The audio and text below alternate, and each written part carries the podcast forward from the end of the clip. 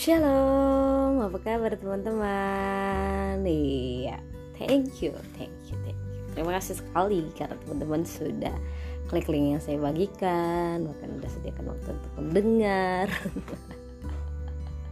Saya terberkati sekali, teman-teman nggak langsung hapus chat untuk saya waktu saya bagikan link ini. Nah, teman-teman, saya ada kabar yang sangat luar biasa. Jadi saya itu punya topik yang menarik selama lima episode ke depan. Topik ini akan berkesinambungan, oke? Okay? Dan saya percaya teman-teman pasti diberkati, karena saya juga diberkati. Bahkan lewat pembahasan ini, saya terus berproses, berproses, berproses untuk sampai dengan apa yang saya sharingkan ini. Nah, oke. Okay. Jadi karena teman-teman sudah klik link dan supaya nggak lama-lama, kayak foto teman-teman juga ya irit gitu ya kan. Udah irit terberkati lagi kan klop. Jadi besok-besok saya share link langsung cepet cus didengar. Nah, pada episode pertama ini dan nanti akan menjadi episode lima episode yang berkesinambungan, saya punya tema satu, yaitu berbahagialah orang yang lemah lembut. Kedengaran enggak sih? Nah, temanya adalah berbahagialah orang yang lemah lembut. Oke. Okay. Jadi teman-teman,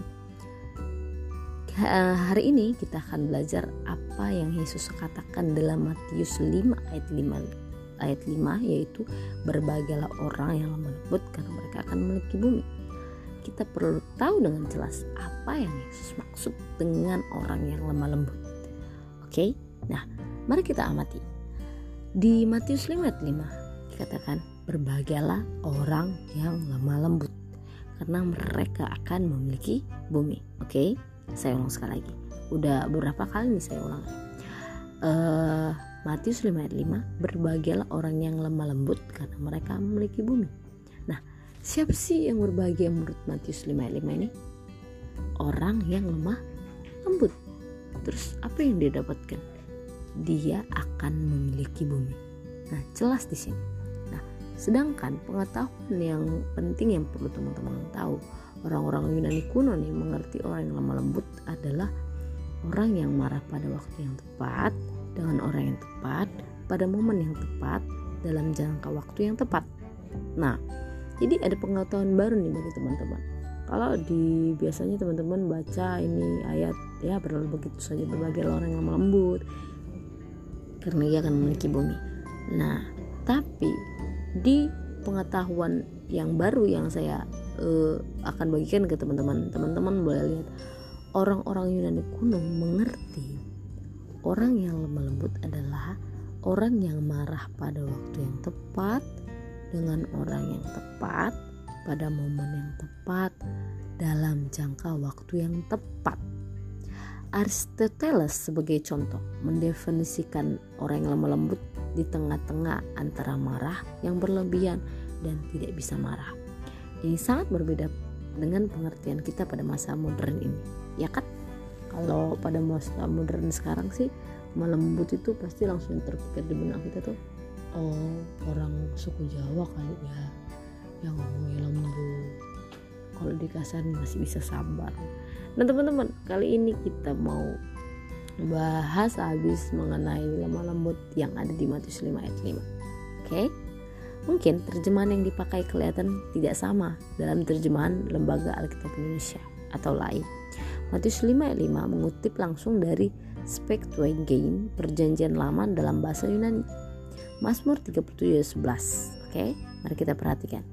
Kita letakkan Matius lima ayat lima dulu dan kita perhatikan Mazmur tiga puluh tujuh ayat tujuh ayat sebelas. tiga puluh tujuh ayat sebelas uh, Mazmur tiga puluh tujuh ayat satu sampai sebelas ini uh, teman-teman nanti bisa baca sendiri karena ini ada sebelas ayat dan sangat panjang. Saya akan menyimpulkan bahwasanya di sini dijelaskan bagaimana seharusnya kita meresponi sikap ketika kita melihat orang yang melakukan kecurangan dan mereka berhasil.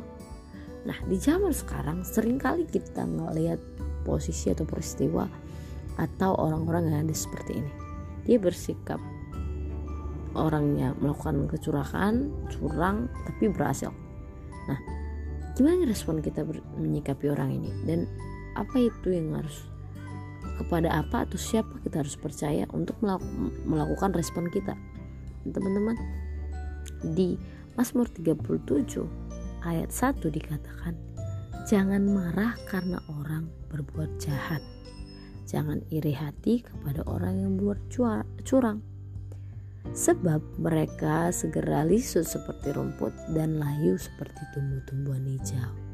Nah, respon kita untuk menyikapi orang-orang yang di sekeliling kita yang mungkin mereka curang atau mereka ya nggak sesuai dengan yang kita harapin, tapi mereka bisa menerima hasil yang wow. Kita jangan marah dan jangan iri hati.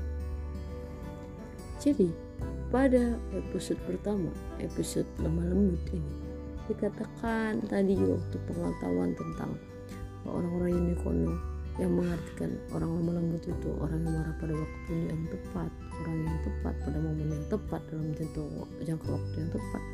Ini contohnya, ketika kita menyikapi orang yang bersikap uh, curang dan dia berhasil, ya kita harus mengerti bahwasanya pengertian dari orang lemah lembut itu tidak hanya sebatas attitude atau keramahan-tamahan mereka, tapi juga artinya adalah orang yang marah pada waktu yang tepat. Makanya firman Tuhan bilang, jangan marah dan jangan iri hati kepada mereka. Karena apa? Itu semua ada waktunya. Di ayat dua Mazmur tiga puluh tujuh dikatakan, sebab mereka segera lisut seperti rumput dan layu seperti tumbuh-tumbuhan hijau. Lisut dan layu, jadi ada saatnya, dan itu gak sebentar, karena dikatakan segera mereka akan lisut dan layu. Oke okay? Nah, selanjutnya teman-teman, ya, teman-teman dapat lagi karena kepercayaan tersebut. Apa yang harus kita lakukan? Karena kita percaya bahwasanya oh mereka berlaku curang, kata firman Tuhan, aku gak usah marah, gak boleh iri, karena itu hanya sementara.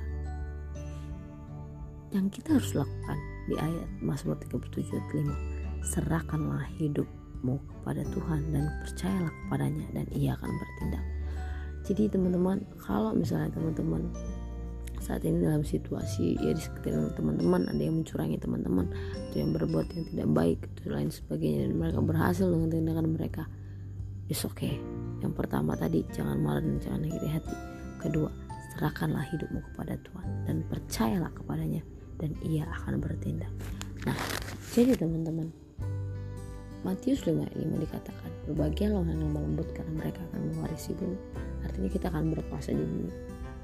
Tapi teman-teman, kita harus tahu bahwasanya berbahagialah orang yang lembut itu tidak sekedar membalik, tidak semudah membalikkan telapak tangan, karena kita harus mengerti situasinya. Lemah lembut yang ada di Matius lima ayat lima itu artinya orang yang marah pada waktu yang tepat, pada momen yang tepat, dalam jangka waktu yang tepat, dan pada orang yang tepat. Jadi kita mampu memanage amarah kita. Bukan gak boleh marah, tapi jangan sampai kita marah ke yang lain, kita lampisin ke yang lain, kita ngerasa cemburu kepada teman kita yang curang, kita ikut berbuat curang. No, no, no, no, no. Itu bukan orang yang lemah lembut yang akan mewarisi bumi, ya kan? Nah, jadi teman-teman, teman-teman boleh baca dari Matius lima ayat lima dan penjelasannya di Mazmur tiga puluh tujuh ayat satu sampai sebelas. Kalau teman-teman lihat di ayat enam sampai delapan dikatakan, ia akan memunculkan kebenaranmu seperti terang dan hakmu seperti siang. Berdiam dirilah di hadapan Tuhan dan nantikanlah dia. Jangan marah karena orang yang berhasil dalam hidupnya, karena orang yang melakukan tipu daya. Artinya di ayat enam ada pembelaan Tuhan. Dia akan munculkan kebenaran, kebenaran seperti terang. Iya, kebenaran caramu, uh, apa yang kau doakan, hakmu seperti siang. Kau sudah taruh pengharapan pada Tuhan. Hak kita adalah menerima jawaban doa itu. Dan yang ketujuh, berdiam dirilah di hadapan Tuhan dan nantikanlah dia. Berarti berdiam diri di hadapan Tuhan yang saya tangkap bukannya berdiam diri dan tidak melakukan apa-apa, stop kerja atau stop apapun dan mulai berdiam diri begitu saja. Tidak, berdiam diri di hadapan Tuhan itu kita mulai menantikan Tuhan tadi, kita mulai bertindak ya memakai uh, pengertian tadi, lemah lembut itu marah pada orang yang tepat, dalam waktu yang tepat, dalam jangka waktu yang tepat, dan momen yang tepat. Kita mampu menerapin itu dan terus belajar menerapkan itu dalam kehidupan kita. bahwasanya ya lembut yang seperti itu mau butuh. Dan ketika kita berdiam diri untuk merenungkan firman Tuhan tadi, mengaplikasikannya sampai kepada Tuhan, aku mau ini terus berlangsung dalam hidupku, kita menantikan Tuhan, kita akan mampu untuk tidak marah, untuk melihat orang lain yang curang dan dia berhasil. Kita tidak akan iri kepada perbuatan itu, dan pada saat kita sabar untuk tidak iri kepada orang yang berhasil karena curang, kita juga akan semakin giat untuk mengusahakan kita berhasil dengan cara yang tidak curang pastinya, ya kan? Nah, selanjutnya teman-teman, orang yang lemah lembut bukanlah orang yang lemah, tapi orang rendah hati dan menanti-nantikan Tuhan. Firman Tuhan mengatakan bahwa mereka akan mewarisi negeri, ya kan? Di Matius lima ayat lima. Jadi teman-teman, firman Tuhan kembali ajarkan kalau kita lemah lembut maka kita mewarisi negeri, memiliki bumi. Dalam menghadapi segala situasi, khususnya masa pandemi ini, kita harus mengarahkan hati kita belajar kepada Tuhan dengan belajar lemah lembut menghadapi situasi ini. Karena kalau kita panik, kita bisa ikut-ikutan berbuat curang, atau kita bisa oh, melampiaskan marah kita kepada orang yang salah, atau tidak sabar atau yang lain. Dan kesusahan di pandemi ini mungkin bisa membuat kita lupa bahwasanya kalau kita bisa lemah lembut, kita bisa menguasai bumi. Nah, jadi dalam menghadapi segala situasi khusus masa pandemi ini, kita harus mengarahkan hati kita kepada Tuhan dengan belajar lemah lembut menghadapi situasi ini.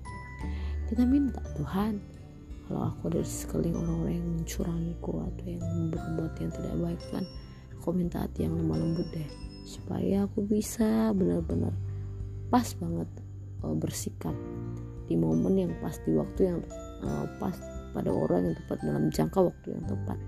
Kita jadi paham bahwasanya lemah lembut ini yaitu cara kita bertindak itu sesuai dengan apa yang Tuhan rindukan. Nah, jadi teman-teman, sangat sebentar kan uh, karena saya mau tutup nih. Jadi untuk part pertama atau bagian pertama, episode pertama tentang berbagai lemah lembut ini, uh, kita sama-sama mengerti atau kita sama-sama pahami bahwasanya arti dari orang yang lemah lembut yang mewarisi bumi ini adalah orang yang marah pada waktu yang tepat, ya kan? Orang yang pada waktu yang tepat, dengan orang yang tepat, pada momen yang tepat, dalam jangka waktu yang tepat. Orang yang mau berdiam diri di hadapan Tuhan, mencari wajah Tuhan, merendahkan hati untuk Tuhan, tolong aku, kontrol aku, backup aku, lindungi aku, dan pimpin aku. Oke guys, teman-teman, saya rindu teman-teman semakin rindu lagi itu part ke depan, karena minggu depan kita akan belajar dari kehidupan Yusuf, bagaimana dia memberi contoh menghadapi hidup yang penuh dengan ketidakadilan. Yusuf itu luar biasa.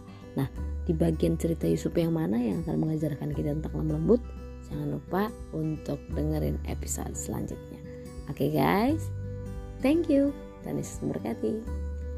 Cisika.